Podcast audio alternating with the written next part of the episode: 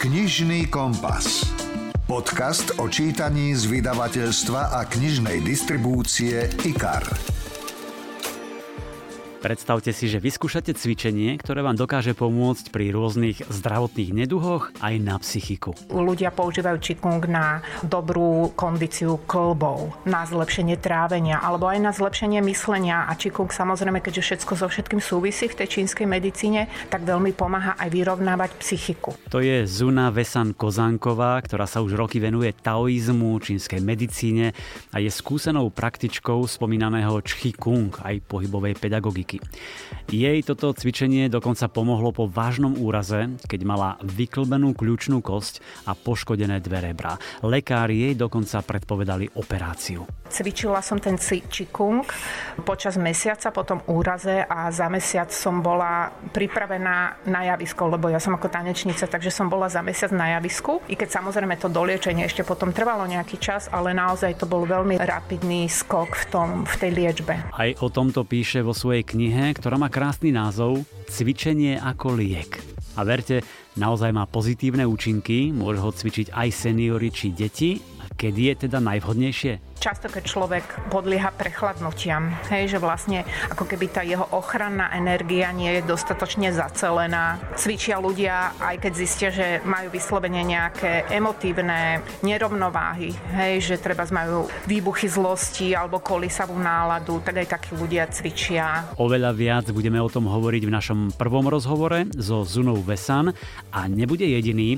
Tiež sa porozprávam s Andreou Cuddington o jej novinke Moje javisky javisko Svet o nesmierne inšpiratívnej žene, ktorá si toho veľa zažila. Slovo je zbraň. Áno, je. Môžeš ním veľmi, veľmi ublížiť a ona mi hovorí, že uh-huh, ale vieš, aké to je, keď na teba niekto mierí so samopalom? To je zbraň. Bude ráda, že si to nezažila. A tiež sa budem rozprávať s bývalým vyšetrovateľom a teraz autorom skvelých detektívok Václavom Noerom, pretože mu vyšla novinka pri veľa podozrivých. Čo by v mojej praxi pamätám, viedli svoje výsluchy, ktoré trvali 12, 15, 16 hodín. Byť dobrým vyšetrovateľom alebo policajtom, ktorý vedie výsluh, vyžaduje veľa skúseností a, a nepríde to zo dňa na deň. Tak si počkajte, vezmeme vás do sveta kriminalistiky a vyšetrovania a pridáme aj ďalšie čerstvé novinky, ktoré vám predstavia autorky Alica Eštoková, Michala Ries aj Katarína Gilerová. Odporúčime vám domáceho liečiteľa, aj hodnotnú knihu v luxusnom prevedení. Úrivky vám prečítajú známi herci a pozor, Exkluzívne sa vám prihovorí jeden hollywoodsky herec, ktorého určite poznáte. Príjemné počúvanie želá Milan Buno. Rozhovor zo zákulisia kníh. Niekedy mám pocit, že svoje telo používame len ako dopravný prostriedok na prepravu svojho mozgu z domova do práce alebo na miesta, kam sa ešte cez internet dostať nedá. Takto pekne to vystihla Zuna Vesan Kozánková, ktorá pôsobí ako tanečná pedagogička, choreografka a roky sa venuje taoizmu a čínskej medicíne. Nedávno je vyšla kniha Cvičenie ako liek, v ktorej sa venuje cvičeniu Qigong a ponúka množstvo zaujímavých informácií a typov. Qigong nie je len športové cvičenie, ale systém. Je to práca s našou čchy, ktorá ovplyvňuje celý organizmus. Áno, myslím si, že každý človek eh, videl už niekedy buď nejaké video alebo obrázky v Číne, v parkoch, ako ľudia ráno alebo večer cvičia Qigong alebo Tai Chi Chuan.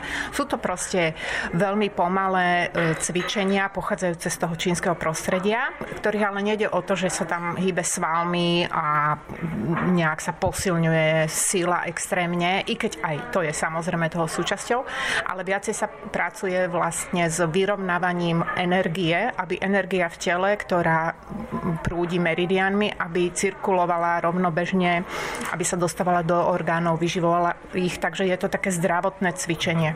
To som videl, áno, to sú také tie pokojné ranné cvičenia, kde je viacero ľudí v parku na trávniku, taká pohodička.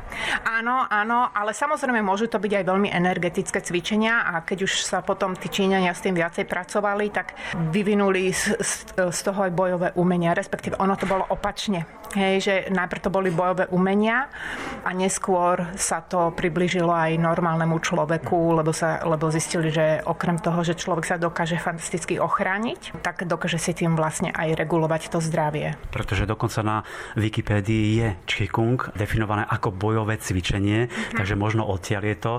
Tie účinky sú overené staročiami. Spomeňme aspoň niektoré. Ako nám môže Qigong pomôcť? No tak ja môžem povedať, že ako sa spustila táto pandémia, tak veľa ľudí chcelo cvičiť Qigong práve kvôli tomu, aby si posilňoval imunitu. Hej, takže sme cvičili online, potom aj naživo, keď sa dalo a išlo vyslovene o tom, aby sa podporovali tie orgány a žlázy, ktoré s tou imunitou súvisia. A toto je jeden, jeden taký šuflíček. Ďalej ľudia používajú Qigong na dobrú kondíciu klbov, na zlepšenie trávenia alebo aj na zlepšenie myslenia. A Qigong samozrejme, keďže všetko so všetkým súvisí v tej čínskej medicíne, tak veľmi pomáha aj vyrovnávať psychiku. Hej, že niektoré tie cvičenia vyslovene vzhľadom na to, že sa pracuje cez pečeň a cez srdiečko, tak pomáhajú vyslovene ukludňovať ľudí, ktorí treba nemôžu zaspať alebo sú výbušní. Takže tie cvičenia tú energiu nejakým spôsobom uhladia. Tie orgány, ktoré sú zodpovedné buď za kolby alebo za tie, za tie emócie, tak tie orgány vyživia a zharmonizujú a potom ten výsledok je naozaj markantný. Čiže fyzická aj psychická stránka. A ja som sa v tej knižke dočítal, že dokonca to pomáha pri liečení rán a že dokonca aj vám osobne to pomohlo. Samozrejme, treba na zacelenie nejakej rány po nejakom mreze je potrebná energia, inak sa, inak sa tá rána nezacelí. Hej? Takže keď človek e, počas toho procesu hojenia ešte pracuje aj s kultivovaním tej energie, tak to zacelenie ide rýchlejšie. Ďalšia vec, teda, ktorú ja mám e, na sebe vyskúšanú, je, že mala som veľmi nepríjemný úraz, e, vyklbené dva, dve rebra, kľúčná kosť a tak ďalej. A samozrejme, že som potrebovala kľud, potrebovala som nejaké osteopatickú nápravu, ale cvičila som ten čikung počas mesiaca po tom úraze a za mesiac som bola pripravená na javisko, lebo ja som ako tanečnica, takže som bola za mesiac na javisku. I keď samozrejme to doliečenie ešte potom trvalo nejaký čas, ale naozaj to bol veľmi rapidný skok v, tom, v tej liečbe. Dokonca mám pocit, že lekári už predpovedali operáciu. Áno, áno, lekári predpovedali operáciu a chcem povedať ale, že vtedy, keď som mala ten úraz, tak ja som vlastne fyzicky nemohla cvičiť s, e, s, to, s tými poškodenými časťami. Ja som nemohla s nimi hýbať, ale ten čikung môže byť aj o tom, že vlastne človek vedie energiu do tých poškodených oblastí mentálne, že fyzicky ani o žiadny pohyb nemusí ísť. Mm-hmm.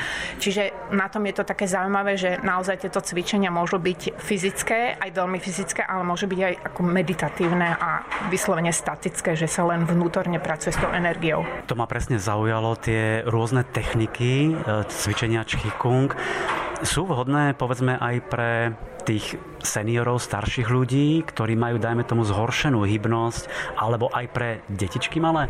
No toto ma veľmi prekvapilo, že počas, počas tých lockdownov so mnou online cvičili aj, aj, aj vyslovene akože starí ľudia, 70-80 roční. Fakt som bola akože prekvapená, že sa hlásili na tie cvičenia. A áno, vzhľadom na to, že sa pracuje pomaly, že každé to cvičenie môže byť zamerané na niečo iné, že to nie sú nejaké dané zostavy, ktoré sa musia cvičiť od začiatku do konca presne tak, že vždycky sa môžu e, upraviť podľa potrieb toho človeka, tak sú vyslovene vhodné pre hoci koho. Pre detičky by to tiež bolo dobré, ale samozrejme by museli byť upravené vzhľadom na to, že deti nevydržia dlho udržiavať pozornosť a tak ďalej, ale určite nejaký, nejaký človek dokáže aj s deťmi. Ako povedzme rozpoznať na sebe, že by bolo dobré, aby som začal cvičiť čkýkung, že áno, už teraz je ten čas, aby som si niečo naštudoval, pozrel nejaké videá a začal cvičiť? No tak jedna z takých, um, z takých znakov je, že treba ráno sa človek zobudí a, a všetko ho boli. Musí sa trošku rozcvičiť, kým sa dostane do nejakého takého normálneho pôsobenia. Ďalšie je únava alebo uh, často, keď človek podlieha prechladnutiam. Hej, že vlastne ako keby tá jeho ochranná energia nie je dostatočne zacelená. Cvičia ľudia, aj keď zistia, že majú vyslovene nejaké emotívne nerovnováhy, hej, že treba majú výbuchy zlosti alebo kolisavú náladu, tak aj takí ľudia cvičia A, ale ja mám najradšej ľudí, ktorým nie je nič. cvičia, cvičia preventívne, aby im vlastne nič nebolo, alebo ak aj náhodou sa niečo stane, tak aby to rýchli, rýchlo dokázali preliečiť a urýchliť tú liečbu. Lebo presne to, čo ste hovorili, tak tam som sa nikdy nevidel, tak si hovorím, ešte nemusím začať, ale asi sme sa k tomu dostali, že pokojne aj preventívne vyskúšať si to. Mňa to naozaj veľmi zaujalo.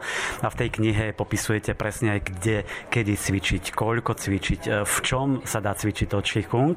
A bolo tam viacero zaujímavých kapitol, napríklad také trasenie tela. Čo to je? No, ono bežne si to človek, ja keď som to študovala, toto trasenie tela, tak som si uvedomila, že my vlastne sa stále nejak traseme, hej, že úplne ma striaslo, zvykneme povedať, hej, že keď niečo sa stane, tak človeka samé strasie, alebo keď zažijeme niečo, tak, tak trochu vytriasávame ruky, hej, že úplne také podvedomé, taký inštinkt, aj zvieratá sa pre, vytrasú, keď niečo. A vlastne, keď sme boli mladí, sme chodili na diskotéky, tam sa traseme, hej, že vlastne cez to trasenie človek e, zo seba ako keby vytriasával rôzne napätie, stresy a tak ďalej. A zároveň, keď si predstavíte vytriasávanie koberca, tak z neho vypadávajú rôzne tie nečistoty. Hej? A toto trasenie tiež môže byť o tom, že človek aj mentálne tam si počas toho, jak trasie sa, hej, počas toho cvičenia si hovorí, toto konkrétne vytria sa vám teraz zo seba, ja neviem, niekto ho naštval, alebo nejaké napätie, že má príliš veľa práce, nevie sa uvoľniť, tak to počas toho vytriasáva, počas toho cvičenia. A sú školy Čikungu, ktoré sú vyslovene založené len na, tomto, na tejto technike, že oni sa trasú aj 8 hodín v kuse. Kedy vlastne ale už potom dojde e, k takému nejakú, nejakej, proste tí ľudia sa dostanú do úplne inej úrovne aj toho myslenia, že to už nie je len to fyzické trasenie, ale že sa ako keby dostať do nejakej extázy a proste prečistí sa úplne každý systém toho tela.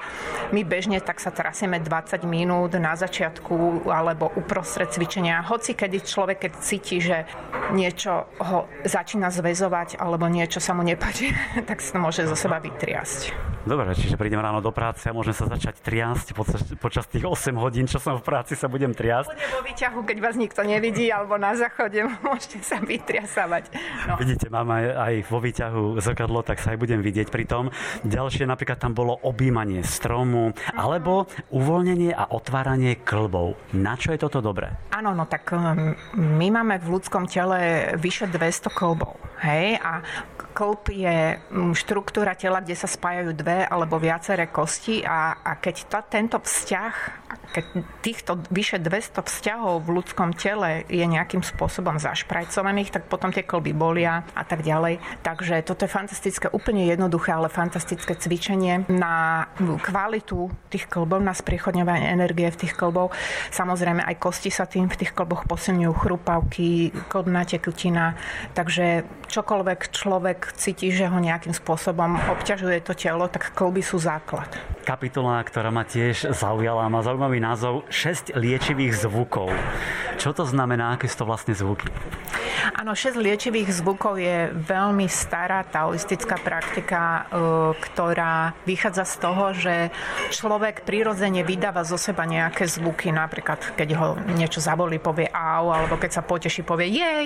A vlastne frekvencia týchto zvukov ovplyvňuje jeho orgány alebo jeho štruktúry. No a tí taoisti vlastne vyzistili, že určité zvuky sú frekvenčne, frekvenčne ladia s orgánmi a cez tie zvuky sa teda tie orgány dajú vyslovene ladiť. Takže toto je technika, čikungová technika, pri ktorej sa necvičí fyzicky, ale sa sedí a vlastne zvúčí sa do orgánov a ešte sa môže počas toho aj pracovať s rôznymi emóciami, ktoré sú s tými orgánmi prepojené. Takže je to aj taká v podstate detoxikačná metóda, ako si nejakú emóciu, ktorá nás obťažuje z toho orgánu nejakým spôsobom vylúčiť jej nadmerný vplyv odporúčam vyskúšať. Sú tam aj tie, tie nejaké príklady, ale nie v nejakom autobuse, električke alebo na verejnosti, lebo by ste mohli vyzerať e, zvláštne. Sú tam tiež povedzme orgánové hodiny, ktoré pekne ukazujú vlastne prečo a ako by sme mali počúvať svoj organizmus. A veľmi sa mi ešte páčila zostava, ktorá sa volá 8 kusov brokátu. Popíšte, čo to vlastne je. 8 kusov brokatu je veľmi stará, pôvodná taoistická praktika cvičenia, ktoré vymyslel jeden maršál pre svojich, pre svojich vojakov pôvodne, aby boli v dobrej kondícii. E, to slovo brokat sa tam objavuje z toho dôvodu, že brokat ako tkanina je veľmi cenný. Hej, čiže je to taká metafora k tomu, že tých 8 cvičení má naozaj veľkú, veľkú cenu. Pôvodne ich bolo 12, teraz sa bežne cvičí 8 a je to zostava pomerne jednoduchá a veľmi efektívna, pri ktorej sa vlastne pracuje s celým orgánovým systémom a celým meridianovým systémom.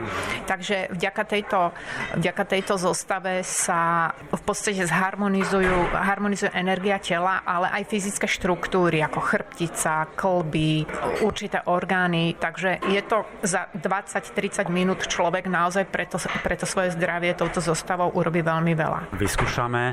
Tá kniha je plnofarebná, je veľmi pekne graficky upravená. Je tam množstvo fotografií, najmä tých cvičení, ktoré, ktoré môžeme robiť. A je myslím veľmi zrozumiteľne a jasne popísaná nielen pre ľudí, ktorí sa už zaoberajú tou čínskou medicínou alebo cvičeniami Qigong, ale aj pre lajkov, a to bol asi aj zámer.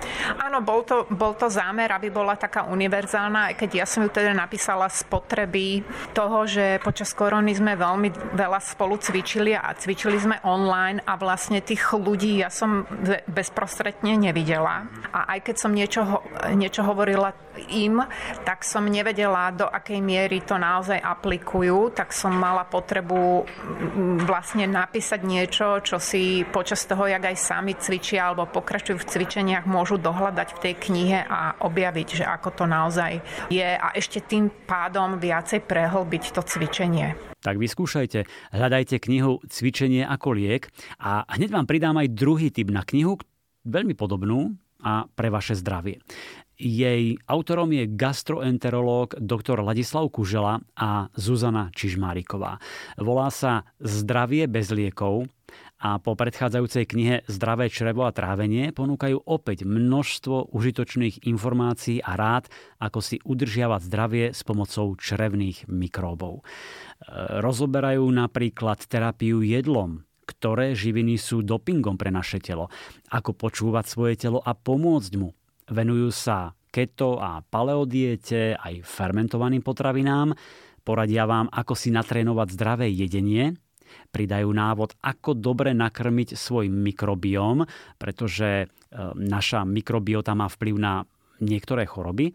No a mne sa veľmi páčila e, kapitola alebo viacero kapitol o tom, ako napríklad strava môže pomôcť, ale aj zabiť, prečo za alergiami treba hľadať aj zničený mikrobióm a samozrejme e, k tomu rôzne príbehy a vyvracanie obľúbených mýtov. E, Zdravie bez liekov je naozaj veľmi užitočná kniha pre vaše zdravie. Počúvate podcast Knižný kompas. Andrea Caddington píše skvelé životopisné príbehy.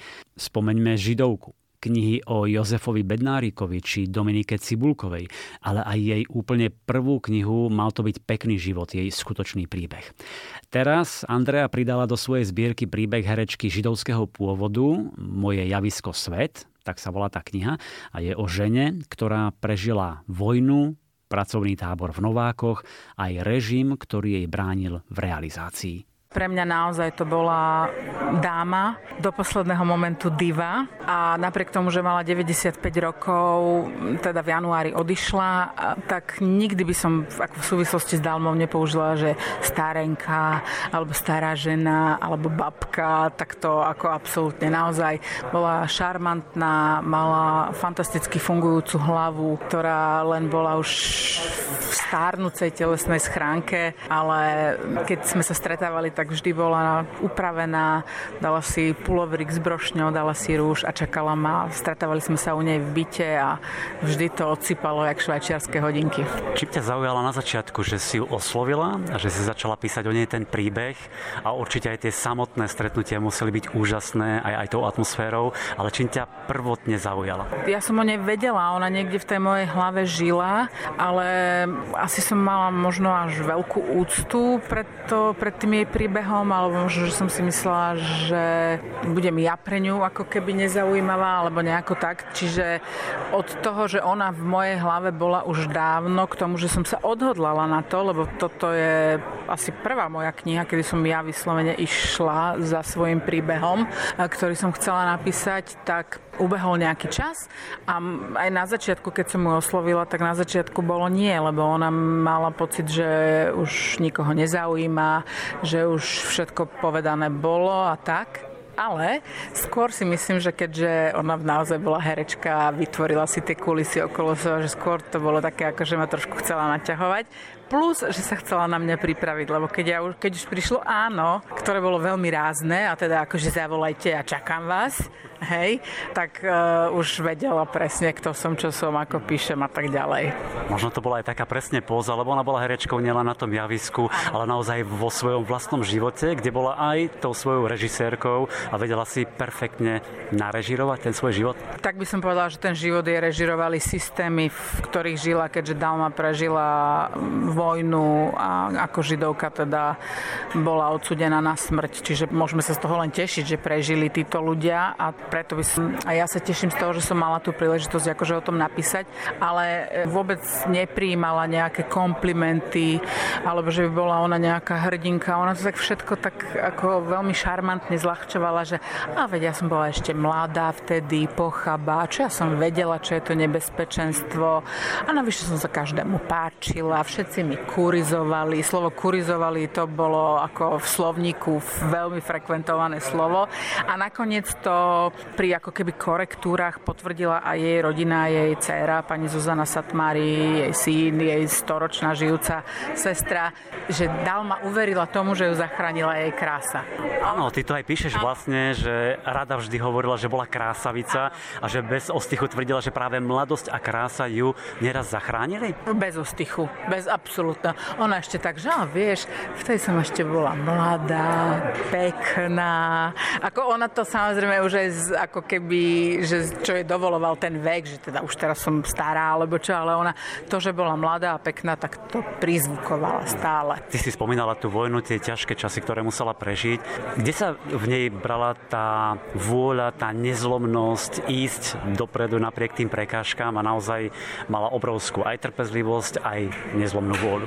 Neviem, kde sa v nej brala vtedy, ale viem, že bola s ňou naozaj asi do posledného jej výdychu, pretože ona tak, tak vieš, 95 je vlastne 80 akože mladucha proti tebe, hej, a ona, že proste, ak sa tie stareny tu sťažujú, všetko ich bolí, len po doktoroch chodia a ja ešte idem sama, sama si tu upracem, sama si nakúpim, sama si obriadím, sama, sama a na to povedala že vieš, ale treba mať disciplínu, treba mať vôľu ráno vstať, e, zacvičiť si, pretiahnuť sa, žiť, čítať. Ona každý deň čítala denník N, denník SME, bola absolútne v obraze, fantasticky sa vyjadrovala, jej slovná zásoba bola široká, bohatá a plus taký ten typ, že nikdy nevieš, že či žartuje, alebo ironizuje, alebo si teba úplne robí prdel, akože ona to mala, mala v sebe, ona tak ona, že oh,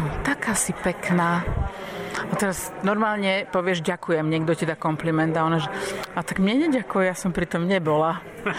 Ona vlastne ako keby, že ten žart alebo takú tú nadsázku mala e, prirodzene v sebe, čiže a keď o niečom naozaj, že nechcela hovoriť, že to bolo veľmi bolestné, napríklad e, proste tá história jej rodiny je veľmi bolestná, tak ona tak akože, no, vieš čo, Ne, nebudem o tom. Nebudem o tom. Ako, že nájdi si, vyhľadaj si, vieš, poviem niečo, ale že poďme, poďme späť k mojej kráse.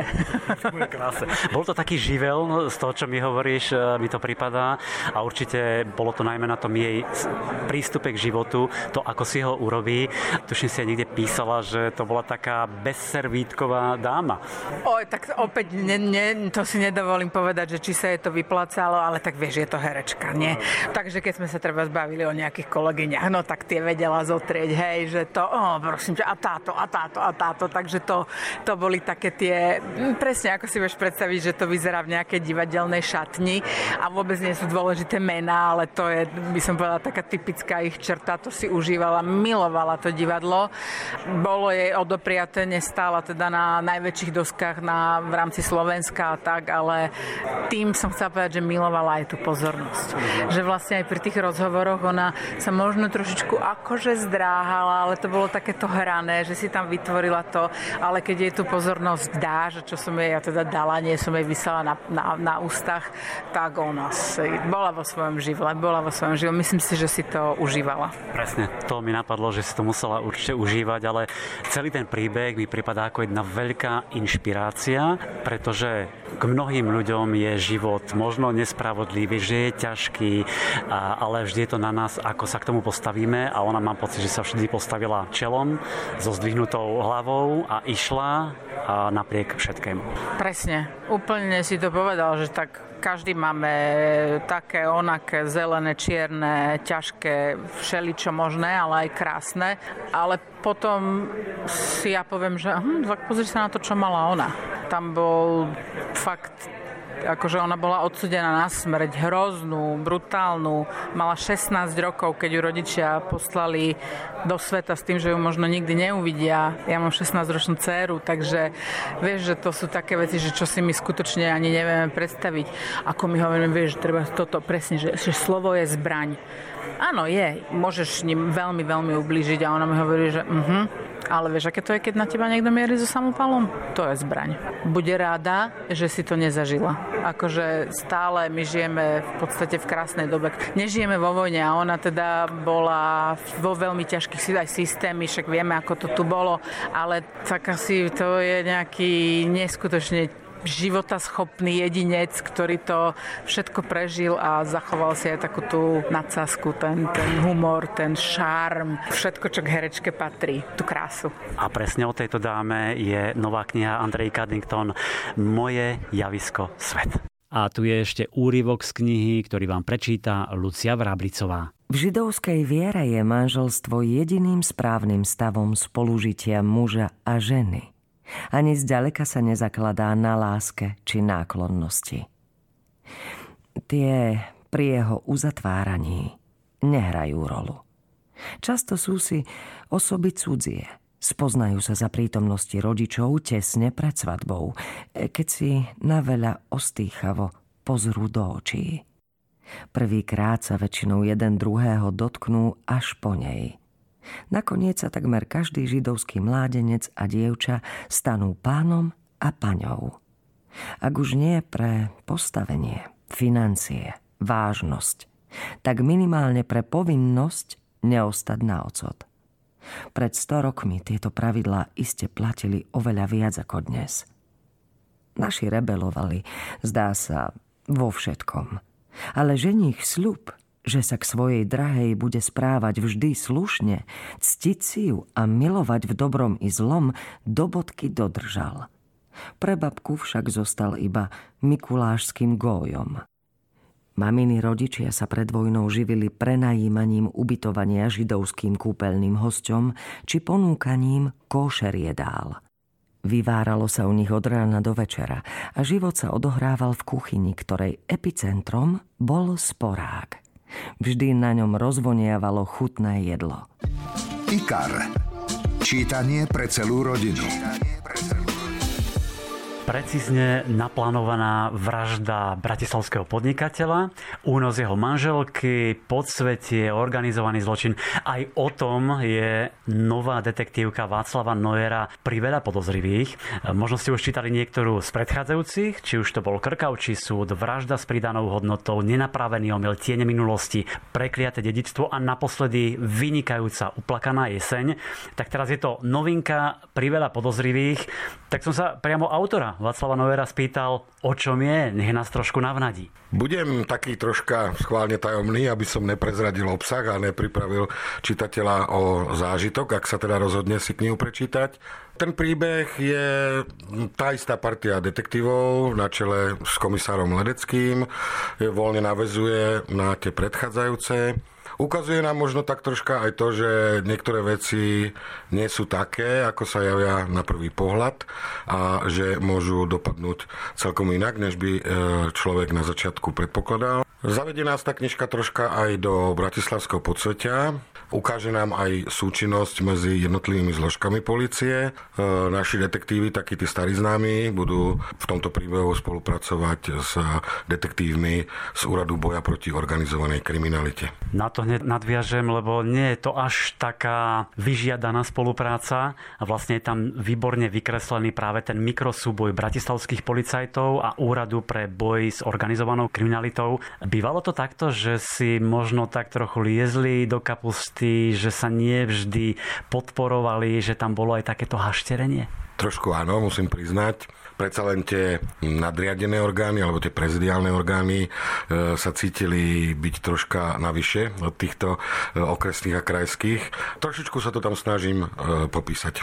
Ten príbeh sa začína pomerne akčne, takmer takým filmovým strihom, kedy ten úspešný podnikateľ, ktorého sledujeme vlastne jeho odozdávku peňazí, myslím, že to je niekde nad Račou v Bratislave, a také nečakané vyvrcholenie brutálnou vraždou. To je taký úvod, ktorý upúta a tak ste to asi chceli priamo in medias res do akcie? Myslím, že som to tak zamýšľal od samého začiatku.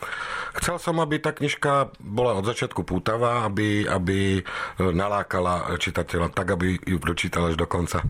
V jednej pasáži píšete, a vlastne tak sa aj volá tá kniha, že priveľa podozrivých rovná sa kriminalistová smrť. No, musím sa priznať, to je trošku taká moja parafráza a e, keďže ja som polovník, tak je to v podstate také príslovie e, veľa polovníkov, zajacová smrť. E, trošičku som to prerobil. Ale v princípe to odráža jeden fakt a je to pravda. Niekedy porozrivých je málo, si policajti stiažujú detektívy, keď ich je veľa, je to v podstate skoro rovnaký problém. Čaká ich o to viac roboty a mm, môžu naraziť aj na slepú cestu.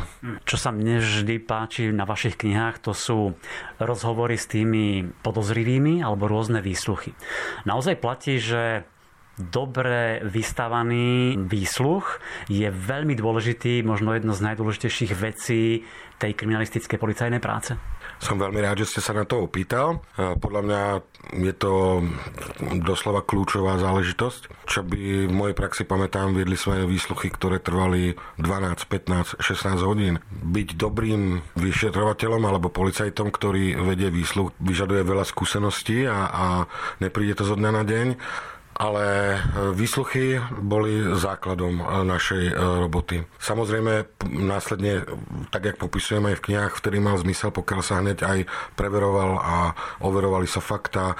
Mm, doslova to bola hra so slovičkami, doslova to bola hra na psychiku, ale každý takýto výsluch bol veľmi dôležitý. Je to aj tak naozaj, ako to vidíme povedzme v niektorých filmoch, kde vypočúvajú niekoho v miestnosti, za tým neprehľadným sklom je ďalší policajt, vyšetrovateľ, kriminalista a povedzme, on už overuje niektoré tie fakty, niektoré tie výpovede a dá znamenie tým, ktorí vypočúvajú, že áno, je to pravda, nie, tam niečo škrípe? No, žiaľ Bohu, až tak úplne už teraz nie. E, ja opisujem situáciu, ktorá bola, keď som slúžil ja, roky, ktoré si pamätám ja. Vtedy to tak bolo a naozaj sa to tak robilo. Postupom času sa zmenilo, aj hlavne sa zmenilo postavenie operatívy a teda pracovníkov, ktorých ja tu nazývam detektívov alebo tých kriminalistov.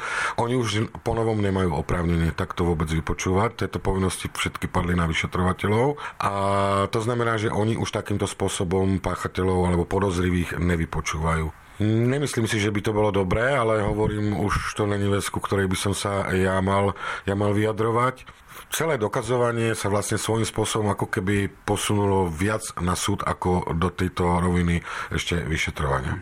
No, ale nie je to veľká škoda, lebo vlastne týmto stiažujú kriminalistom a vyšetrovateľom veľmi tú prácu, nie? Je to obrovská škoda podľa môjho názoru. Ja nie som odborník na trestné právo, ale podľa môjho názoru je to veľká škoda, pretože viete, ja pamätám výsluchy, kedy sme vypočúvali hodiny a hodiny a každú udalosť a každú vec, ktorú ten porozrivý povedal, sme v podstate hneď išli preveriť, alebo následne na to preverovali. Výsluh u vyšetrovateľa je iný. To v podstate, aby som to nenazval ani výsluh, je to istý zápisnica alebo protokol o výpovedi, tam vyšetrovateľ nepreveruje udalosti alebo veci, ktoré proste zaprotokoluje výpoveď, akú tento porozrivý udá a tie veci sa preverujú až potom následne. Vy ste spomenuli, že za vašich čias, to znamená, že aj tento prípad, táto najnovšia kniha pri veľa podozrivých je inšpirovaná skutočným prípadom? Tak ako som už e, viackrát niekedy pri rôznych príležitostiach hovoril, áno, v podstate áno, ten námet. Námet vychádza z istých udalostí, ktoré mi evokujú, ktoré som ja zažil, na ktorým vyšetrovaní som sa zúčastnil, ale ten prípad sa neodohral tak, jak e, ja popisujem vo svojej knihe. Tam proste nastúpi určitá potom nejaká dávka fantázie, takej tej spisovateľskej licencie a e, robím to preto, aby ten príbeh bol pútavý pre čitateľa, aby, aby, aby, sa mu, aby sa mu to páčilo čítať, aby ho to držalo v deji, v napätí. Ale určite je pútavý, odporúčam prečítať si. Je aj taký akčnejší, či už ten úvod, kedy tam teda je nástražný systém, výbuch, neskôr aj policajti sa dostanú do bytu, v podstate takým akčnejším spôsobom. Išlo vám niekedy pri práci o život? Myslím si, že išlo. Nehovorím, že to bola každodenná záležitosť, to v žiadnom prípade, chvála Bohu, nie. Ale pri policajnej robote nielen mojej alebo detektívov, ale aj dopravákov, poriadkárov. Môže sa stať, že človek sa dostane do takej situácie, kedy naozaj je ohrozený na zdraví alebo na živote. Samozrejme, ja som slúžil 25 rokov a slúžil som z toho 90% vo výkone, takže aj takéto situácie nastali. Ponúkam vám úryvok z knihy Priveľa podozrivých, číta Kamil Mikulčík. A čo vaša časť dohody? Spýtal sa netrpezlivo. Chceš ma uraziť? Samozrejme, splním všetko, na čom sme sa dohodli. Trochu mu odľahlo. Usúdil, že ak by ho chcel podviesť, už by mu ani nevolal. Čo mám teda urobiť? Spýtal sa. Zober si mobil, čo som ti nechal pod lavičkou. Je zapnutý. V zozname nájdeš jediné číslo. Roztrhol vrecko. Sústreď sa. Keď skončím, budeš mať iba 30 sekúnd, aby si na ne zavolal. To je všetko? Znova pocítil sklamanie. Človek, čo ti zodvihne, ti povie všetko, čo budeš potrebovať vedieť. Ale dosť rečí. Neboj sa. Dostaneš, čo chceš. Nenechal ho dokončiť. Plecom si pridržiaval vlastný mobil, kým roztrasenými prstami preklikával menu predpotopného tlačidlového telefónu, ktorý našiel v altánku. Teraz sa s tebou rozlúčim, Počkajte ešte, mal pocit, že si za svoje peniaze zaslúži viac. Bolo mi potešením, zasmial sa a zložil. A nezabudni, iba 30 sekúnd, vulgárne zahrešil. Pozeral na číslo, ktoré našiel v zozname. Špinavý bastard, zaklial. Chrbtom sa oprel o svoje auto a nedočkavo stisol tlačidlo volania. Náhle niečo zasičalo oslnil ho prenikavo silný záblesk. Výbuch, ktorý do širokého okolia rozmetal spolu s jeho telom aj obidve autá, už vlastne ani nepočul.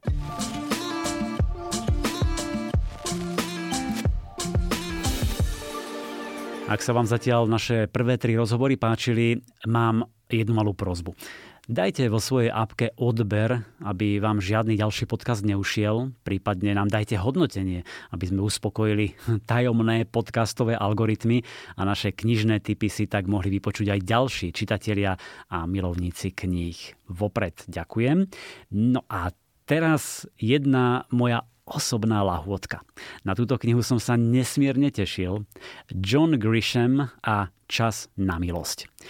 Možno si pamätáte na svetový megahit Kedy zabiť, jeden z najpopulárnejších právnických thrillerov všetkých čias.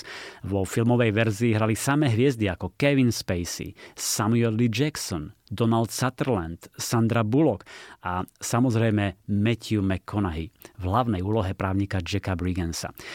Exkluzívne mám teraz pre vás odkaz od tohto hollywoodského herca, s Johnom Grishamom sme si písali, sprostredkovával nám ho, takže tu je Matthew McConaughey. Hello, everyone. Matthew McConaughey here. In 1996, I played Jake Brigance in the film version of John Grisham's A Time to Kill. Ahoj všetci, som Matthew McConaughey a v roku 1996 som hral úlohu vo filmovej adaptácii románu Johna Grishama s názvom Kedy zabiť v réžii Joela Schumachera. To, ako som sa k tejto úlohe dostal, je úplne iný príbeh, no poviem vám aspoň to, že sám John Grisham musel schváliť výber mňa ako herca do hlavnej úlohy, čo chvála Bohu aj urobil. To ma privádza k tomu, že by som chcel poďakovať osobe, ktorá mala podľa Johna na tom najväčšiu zásluhu a ktorej som mal poďakovať už vtedy, jeho manželke Rennie.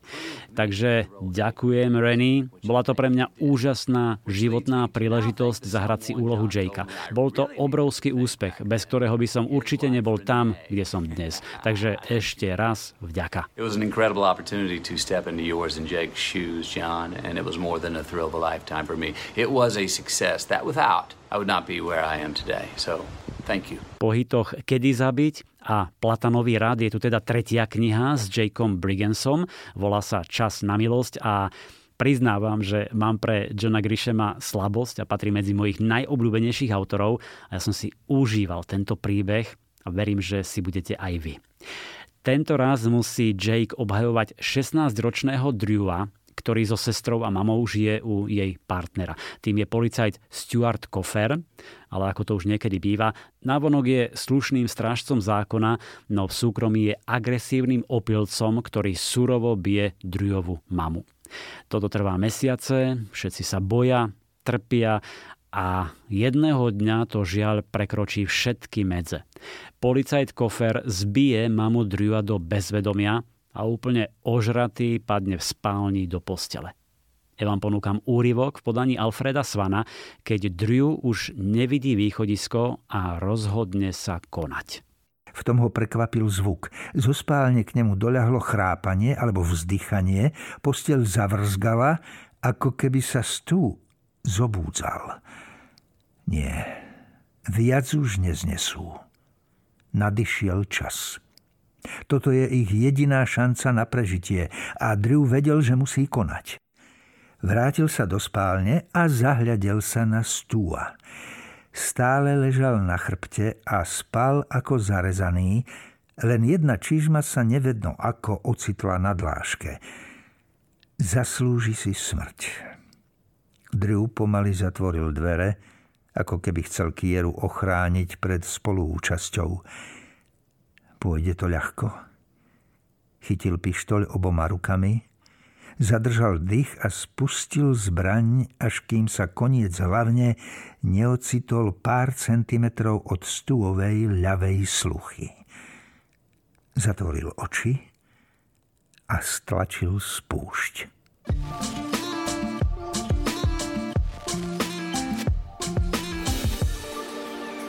Zažili alebo videli ste už nejaký koncert, kde fanúšikovia doslova šaleli len pri pohľade na svoj idol?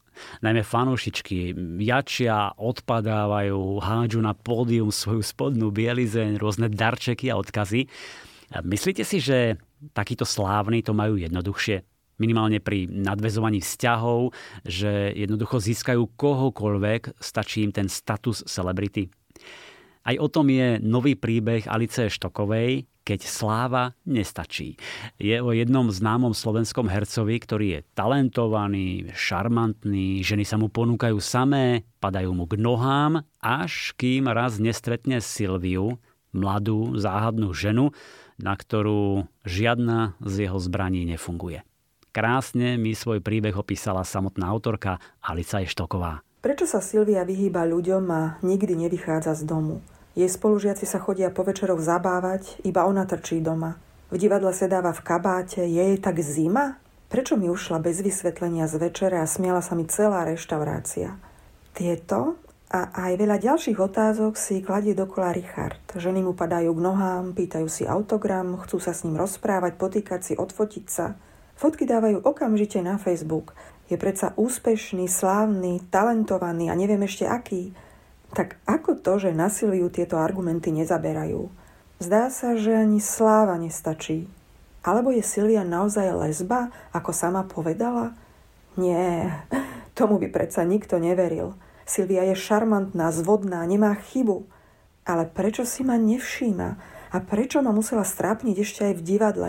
Veď sa na mne zabávali nielen diváci, ale aj kolegovia na pódiu. Takú hambu mi doteraz nespôsobila žiadna žena. Musí byť predsa spôsob, ako ju zviesť. Určite existuje niečo, čo na ňu zaberie. Len to treba objaviť, nájsť. Prídem na to, zistím to. A Silvia bude moja. Slovenský spisovateľ. 70 rokov vo vašej knižnici. Teraz mám pre vás dve spisovateľky od slovenského spisovateľa. Katarína Gillerová patrí medzi najobľúbenejšie autorky, veď e, spomeňme jej hity ako Aprílové slnko, Láska si nevyberá, Zabudni na minulosť, e, Miluj ma navždy, Záhada zadnej izby, či úplne prvý román Neodchádzaj z roku 2007. Môj najnovší román Priveľa spomienok je voľným pokračovaním minuloročného románu Priveľa tajomstiev. Tajomstva boli odhalené, príbehy hlavných postav knihy sa však rozvíjajú ďalej a vynárajú sa ďalšie. Priveľa spomienok je mojim 20. románom a poprvý raz nadvezujem na osudy postav z predchádzajúcej knihy. Po dokončení Priveľa tajomstiev som mala pocit, že chcem ešte niektoré veci dopovedať a rozvinúť, napríklad vzťah hlavnej hrdinky Romany so svojou láskou Kamilom, po tých mnohých nedorozumeniach premena rodiny po objavení Romaninho brata, o ktorom si mysleli, že zomrel ako novorodeniatko, alebo spletité osudy jej kamarátok, sklamanej Dady a vydatej Mirky. Nič nie je priamo čiare v ich životoch, vynárajú sa iné problémy a nové príbehy. V novom príbehu pri veľa spomienok sa Katka Gillerová snaží poukázať aj na to, že nikdy nie je v živote nič len čierno-biele. Že sú aj rôzne odtiene a že by sme mali niekedy viac pátrať pred tým, ako vynesieme hodnotenie. Čitatelia sa dozvedia v príbehu Mirkinej nepríjemnej svokry o jej mladosti, o jej dvoch sestrách, s ktorými sa neznášala už od detstva. Pravda však, tá, ktorá napokon vyjde najavo, nám ju ukáže v úplne inom svetle. A napríklad aj príbeh Kamilových, väčšine rozhádaných rodičov, ktorí dokážu pokaziť náladu všetkým naokolo, je inšpiráciou zo života. Čo sa s takým manželstvom napokon môže stať, alebo ako prekvapivo môže dopadnúť. Najlepšie sa mi písala nová postava Dášky, šetečnej kamarátky Romaninho brata, komplikujúca už i tak neľahkú rodinnú situáciu. Avšak jej brat Dvojča nežil po celé tie roky vo vzduchoprázdne a keď sa v jeho okolí vynárajú ľudia z jeho života, Romana a jej rodina si uvedomujú, že ich musia rešpektovať, aj keď k ním neprechovávajú žiadne sympatie. Takže to je nová Katka Gillerová pri veľa spomienok. Po dvoch mimoriadne úspešných knižkách Na úteku a Na love má novú knihu aj Michala Ries. Volá sa Zadrž a opäť je to veľmi pútavý príbeh o vzťahoch, partnerských aj rodinných. A tiež o veľmi tenkej hranici medzi láskou a nenávisťou. Niekedy si ľudia, ktorí prežijú veľkú bolesť, zavrú srdcia. Moja hrdinka Marina si ho však nezavrela a stala sa láskavou, pokornou ženou, ktorá odpustila ľuďom, ktorí jej ublížili a aj tým, ktorí jej nepomohli, keď to potrebovala v živote najviac. Dôležitú úlohu zohrajú v príbehu práve títo ľudia, Marinino okolie. Zadrždých je román o predsudkoch a odsúdení, o tom, že veci sú častokrát inak, ako sa na prvý pohľad zdá a že aj keď zmeníme od základov svoj život, niektorí ľudia nás vždy budú vidieť len cez optiku svojich spomienok a nedajú nám druhú šancu. Len v skratke k príbehu, hlavnou hrdinkou je teda Marína, ktorá si v minulosti prežila skoro peklo, nemala to ľahké a konečne sa z toho dostala. Je šťastná, žije bežný život, ale úplne ju vykoľají príchod nového kolegu Marcela, ktorý by ju mohol zničiť pár vetami. Minulosť a prítomnosť sa nebezpečne pretnú a vracajú sa nepríjemné spomienky aj bolesť. Zadrž dých je takou zvláštnou kombináciou príbehu Hate to Love, čiže príbehu od nenávisti k láske a zároveň slow burn, čiže pomaly sa rozvíjajúcej romantiky. V príbehoch, kde sa nenávisť preklápa v lásku, väčšinou hrá hlavnú úlohu vášeň. Tu je to však inak. Marcela a Marínu čaká pomerne pomalý proces, e, kým budú schopní otvoriť sa vzájomnému citu. Zadrž dých sa venuje hneď niekoľkým vážnym témam. Verím však, že si čitateľky odnesú v srdci hlavne nehu, láskavosť a nádej, ktorú som sa snažila vštepiť do vzťahu hlavných hrdinov. Počúvate podcast Knižný kompas. Mám teraz pre vás tip na skutočne hodnotný darček, ktorý bude ozdobou každej knižnice. Publikácia Felix je jedinečná svojho druhu na Slovensku. Je to prvá luxusná monografia slovenského výtvarníka Karola Felixa. Ten ešte v mladosti objavil grafiku Kolomana Sokola, s obdivom hltal jeho drevority a drevorezby. Potom si obľúbil Vincenta Hložníka a Albína Brunovského, ktorý sa stal jeho učiteľom na vysokej škole. A kniha s jeho dielom je teraz umeleckou lahôdkou. Napokon nie nadarmo ho nazvali novodobý šaman. No, moja monografia vychádzala v dvoch verziách. Klasická tradeová verzia, ktorá už je nejaké 3 týždne v obchodoch a potom luxusná verzia, ktorá vychádza v luxusnej knižnici. Tie knihy sú není celkom identické, pretože sa líšia hlavne spracovaním. Čo sa týka luxusnej knižnice, tak tam ide o asi prvýkrát na Slovensku použitú väzbu z zaujímavej kombinácie plexiskla a kože farbenej. K tomu setu patrí aj originálna grafika vyrobená pre tú knihu v počte 133 kusov, takisto ako je náklad luxusnej edície. Uh-huh. A najkrajšia známka sveta z roku 2007 z Pekingu, Šmoška Sandberg, ktorá už vlastne je skartovaná, keďže to bola ešte korunová známka, ale mne sa podarilo zachrániť ešte istý počet v tej dobe, takže je priložená tiež aj s podpisom k tejto edícii. No a samotná kniha, e, mne išlo o to, že aby som mal možnosť ukázať príklady zo všetkých médií, medzi ktorými sa ja pohybujem. Ľudia ma väčšinou fixujú ako grafika, lebo to bolo moje pôvodné školenie u profesora Brunovského, ale ja sa venujem aj exlibrisu, digitálnej grafike posledné roky, malbe, kresbe, ilustrácii, dlhé roky známkovej tvorbe a posledných iných rokoch aj plastike a asamblážam. Takže išlo nám o to ukázať celé to spektrum ktorým prechádzame v výtvarných médiách. A išlo nám veľmi aj o to, aby tá knižka mala krásnu architektúru a dizajn. A mal som šťastie na dizajnerku Barbara Balogová, pochopila presne môj koncept a pracovala sa nám veľmi dobre, aj keď teda väčšinou online, ale boli to hádam možno aj tisícky telefonátov stranu po strane. Podarilo sa nám, aspoň si myslím to, že tá knižka má vzduch. Obetoval som veľa obrázkov preto, aby mala vzduch, aby neboli tie veci tam natlačené a v konečnom výsledku je tam do 500 produkcií výtvarných diel mojich a nejakých 80 fotiek zo života. Je dvojazyčná a musím povedať, že ten dizajn mi robí naozaj radosť. Ja len doplním, že sú teda dve verzie. Tá luxusnejšia, v unikátnej väzbe z plexiskla a kože doplnená dreveným stojanom. Vyšla v limitovanom náklade 133 výtlačkov, stojí 600 eur a dostanete ju len na webe luxusnaknižnica.sk. Tá druhá, lacnejšia verzia má obsah totožný, 400 strán, texty, reprodukcie, slovenčina, angličtina. Táto verzia stojí necelých 70 eur a nájdete ju vo všetkých knihkupectvách online či kamenných. Príroda. Fauna, flóra a životný štýl. Zišiel by sa vám recept na úľavu od bolesti klbov? Alebo niečo na psoriázu či seboreu? A čo výluh na zápal maternice a vaječníkov, prípadne nejaké liečivé typy na anémiu, astmu, hm, opuchnuté nohy alebo žalúdočné a črevné problémy. Aj toto nájdete v novinke Domáci liečiteľ s podtitulom Recepty a postupy ľudového liečiteľstva. Je zaujímavé, čo všetko využívali naši predkovia, ako im to pomáhalo a pritom dnes to zvykneme pomenovať ako niečo alternatívne alebo netradičné.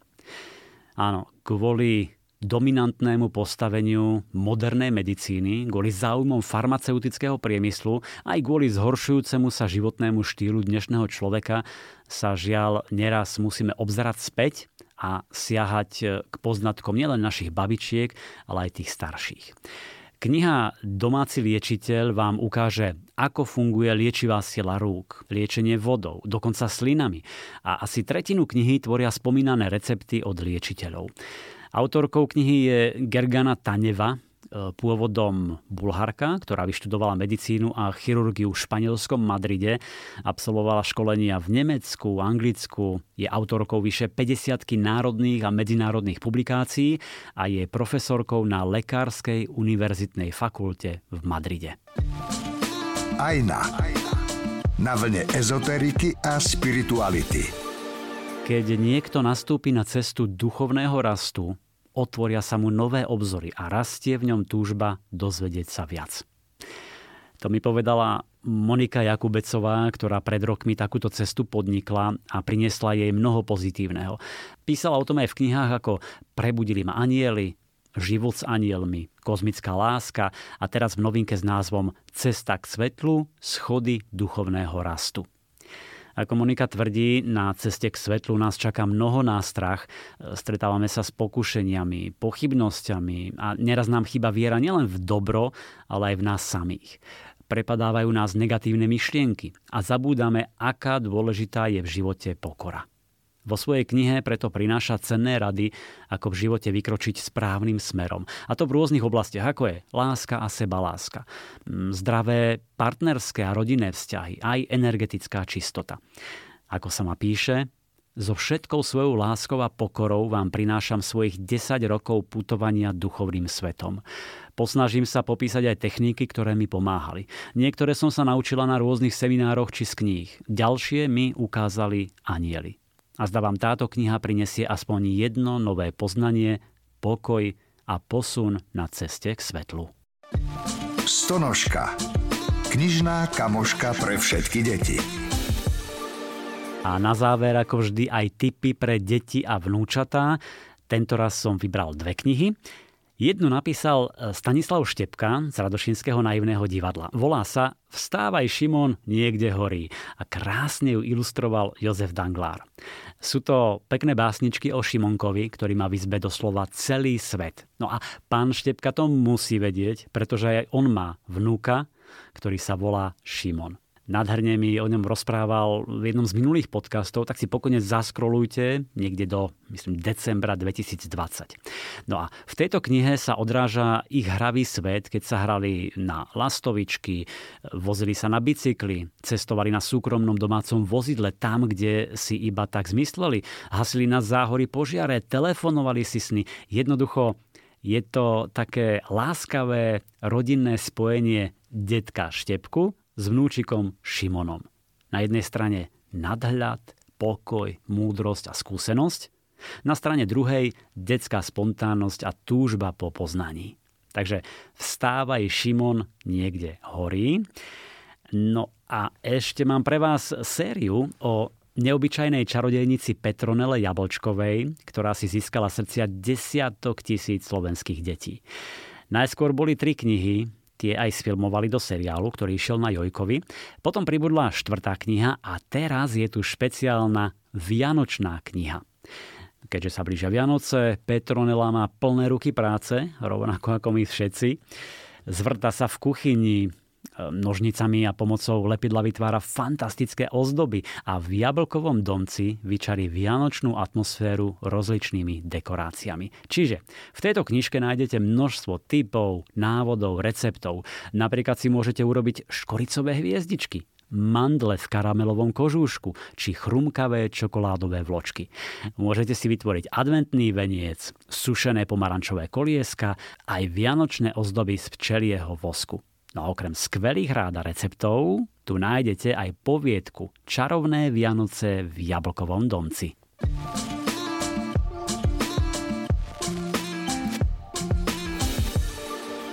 Milí priatelia, ak sme vás inšpirovali, čím urobiť sebe alebo svojim najmilším radosť, Misia splnená, stačí len vybehnúť do knihkupectva alebo si kliknúť na niektoré online knihkupectvo. S ďalšími tipmi sme tu opäť o dva týždne, v pondelok hneď po Vianočných sviatkoch. Majte sa krásne a užívajte si Vianočný čas. Knižný kompas. Podcast o čítaní z vydavateľstva a knižnej distribúcie IKAR.